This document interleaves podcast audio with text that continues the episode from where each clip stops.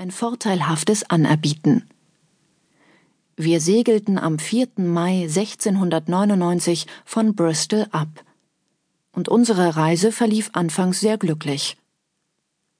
Verschiedene Gründe bestimmen mich, den Leser mit den Einzelheiten unserer Abenteuer in jenen Meeren nicht zu langweilen.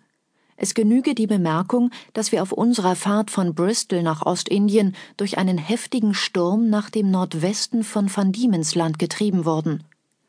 Bei einer Ortsbestimmung stellten wir fest, dass wir uns 30 Grad zwei Minuten südlicher Breite befanden. Zwölf Mann hatten wir durch übermäßige Arbeit und schlechte Ernährung verloren. Die übrigen waren völlig erschöpft. Am 5. November, dem Anfang des Sommers in dieser Gegend, war das Wetter diesig. Die Matrosen gewahrten ein Felsenriff in der Entfernung von einem halben Ankertau. Doch der Wind war so stark, dass wir geradewegs darauf zugetrieben wurden und augenblicks scheiterten. Sechs von der Mannschaft, worunter ich mich befand, setzten das Boot aus und suchten vom Schiff und vom Felsenriff wegzukommen. Wir ruderten nach meiner Berechnung drei Seemeilen, dann konnten wir nicht mehr weiter, da unsere Kräfte durch fortwährende Anstrengung im Schiff bereits aufgerieben waren.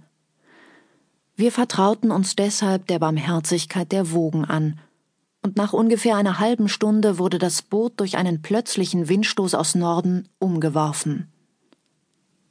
Ich kann nicht sagen, was aus meinen Gefährten im Boot und aus der Schiffsmannschaft geworden ist, vermute jedoch, dass sie ertrunken sind.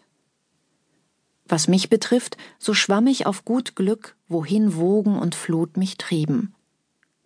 Oft ließ ich die Beine sinken, fand aber keinen Grund.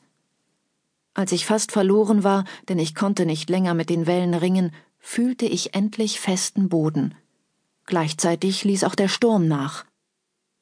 Der Strand war so flach, dass ich beinahe eine Meile gehen musste, bevor ich um acht Uhr abends, wie ich glaube, ans trockene Ufer gelangte.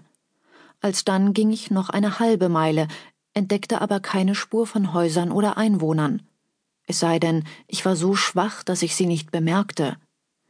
Da ich sehr müde, das Wetter heiß war und da ich eine halbe Pinte Brandwein getrunken hatte, als ich das Schiff verließ, verspürte ich ein großes Bedürfnis zu schlafen. Ich legte mich ins Gras, das kurz und weich war, und schlief fester als jemals in meinem Leben, soweit ich mich erinnere. Und, wie ich glaube, an die neun Stunden. Denn als ich erwachte, war der Tag angebrochen. Ich versuchte aufzustehen, konnte mich aber nicht bewegen. Ich lag auf dem Rücken, meine Arme und Beine waren an jeder Seite an den Boden gefesselt, selbst mein langes und dickes Haar war in der gleichen Weise angebunden. Auch fühlte ich mehrere dünne Stricke quer über meinen Leib, von den Schulterhöhlen bis zu den Schenkeln. Ich konnte nur aufwärts blicken. Die Sonne wurde heiß und ihr Licht blendete meine Augen. Ich vernahm ein wirres Geräusch in meiner Nähe, aber in meiner Stellung vermochte ich nur den Himmel zu sehen. Nach einer Weile fühlte ich, wie sich etwas auf meinem linken Schenkel bewegte.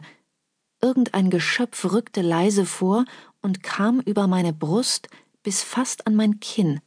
Indem ich meine Augen so weit wie möglich nach unten drehte, erkannte ich in ihm eine Menschengestalt von etwa sechs Zoll Höhe, mit Bogen und Pfeilen in der Hand und einem Köcher auf dem Rücken. Zugleich fühlte ich, dass wenigstens vierzig weitere der gleichen Art, wie ich vermutete, dem ersten folgten. Ich war äußerst erstaunt und brüllte so laut, dass sie alle erschrocken wegliefen. Einige, wie ich nachher gehört habe, verletzten sich durch den Fall, als sie von meiner Seite herabsprangen. Sie kamen aber bald wieder. Eines von ihnen wagte sich so weit, dass es voll in mein Gesicht blicken konnte erhob voll Bewunderung seine Hände und Augen und rief mit schriller, doch deutlicher Stimme Hekina de Ghoul. Die übrigen wiederholten die Worte mehrere Male, doch damals verstand ich ihren Sinn noch nicht. Währenddessen befand ich mich, wie der Leser wohl glauben wird, in keiner bequemen Lage. Ich suchte loszukommen und hatte zuletzt das Glück, die Stricke zu zerreißen und die Pfähle herauszubrechen, die meinen linken Arm an den Boden fesselten denn als ich ihn nun zum Gesicht hob, bemerkte ich die Art, wie man mich gebunden hatte. Durch einen heftigen Ruck, der mir viel Schmerz verursachte, lockerte ich gleichzeitig die Stricke.